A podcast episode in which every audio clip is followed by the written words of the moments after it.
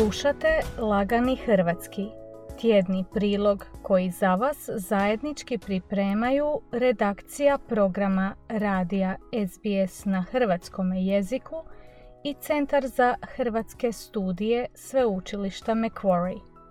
Ja sam Jasna Novak Milić. U ovoj seriji podcasta vijesti čitamo sporije, rečenice su kraće i jednostavnije. Na internetskoj stranici SBS Hrvatski možete pronaći pisani tekst ovoga priloga. Prije priloga tumačimo manje poznate riječi i izraze.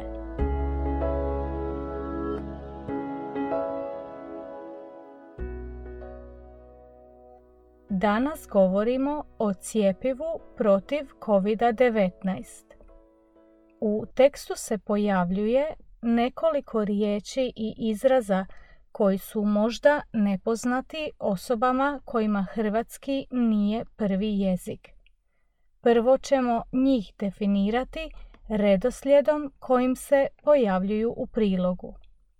Cijepljenje, vaccination, cijepivo, vaccine, biti na raspolaganju, to be at disposal, to be available, znanstvenik, scientist, učinkovit ili djelotvoran, effective, ispitivanje, testing or research, pridružiti se, to join, svjetska zdravstvena organizacija, World Health Organization, učinkovitost, effectiveness, odobravanje, approval, zaraza, infection, mjerodavan, which is in charge, authority, cijepiti se, to get vaccinated, bojazan, concern, fear, uputiti prigovor, to criticize, to object, neslužben,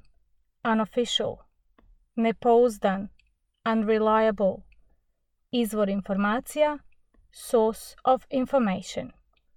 Nedavno je Savezna australska vlada odustala od cijepiva protiv COVID-19 na kojem su radili stručnjaci na sveučilištu u Queenslandu. Umjesto četiri različita cijepiva, vladi su sad na raspolaganju druge tri mogućnosti. Prvo, vlada je naručila više cijepiva tvrtke AstraZeneca, skoro 54 milijuna doza. Na tom cijepivu rade znanstvenici sveučilišta u Oxfordu. Ono još nije odobreno, ali prvi rezultati pokazuju da je učinkovito u 90% slučajeva. Drugo, Australska vlada naručila je 51 milijun doza cijepiva tvrtke Novavax. I to cijepivo tek prolazi kroz ispitivanja. Treće, očekuje se i 10 milijuna doza cijepiva Pfizera i BioNTecha, koje je djelotvorno u 95% slučajeva.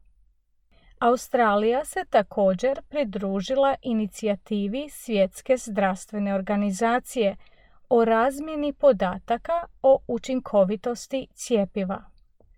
Tu je inicijativu potpisalo 189 zemalja.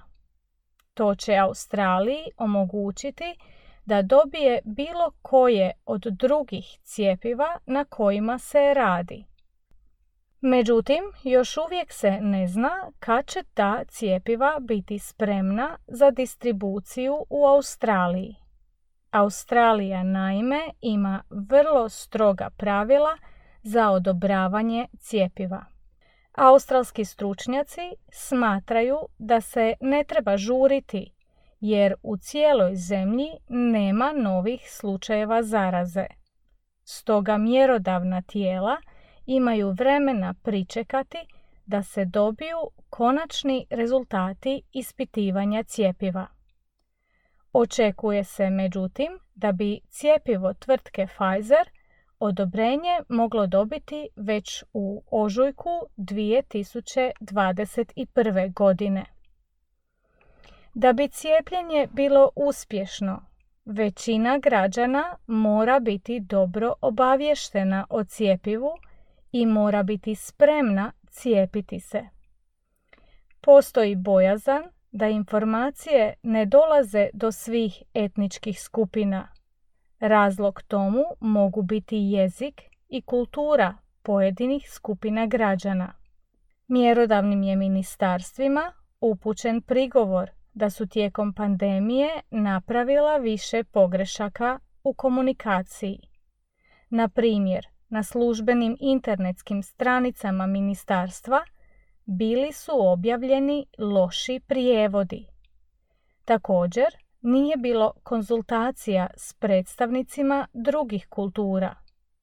Neke su se društvene skupine stoga okrenule neslužbenim i nepouzdanim izvorima informacija. Preporuka je da informativna kampanja počne što prije, da bi do ožujka, kad se očekuje odobrenje prvog cijepiva, građani bili dobro informirani.